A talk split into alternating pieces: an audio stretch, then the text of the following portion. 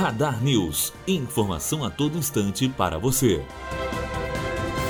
A Comissão Especial da Assembleia Legislativa do Rio de Janeiro, que julga a admissibilidade de impeachment contra o governador Luiz Fernando Pezão e o vice Francisco Dornelles, esteve reunida no dia passado. O grupo julgará os chefes do Poder Executivo por crime de responsabilidade gestão temerária do orçamento, entre outros crimes, em representação apresentada pelo PSOL. Durante a sessão, a deputada Marta Rocha, do PDT, foi eleita presidente da comissão e o deputado Bruno Dauaire, do PRP, foi escolhido o relator, Matheus Azevedo, aluno do primeiro ano de jornalismo direto para a rádio Unifoa, formando para a vida.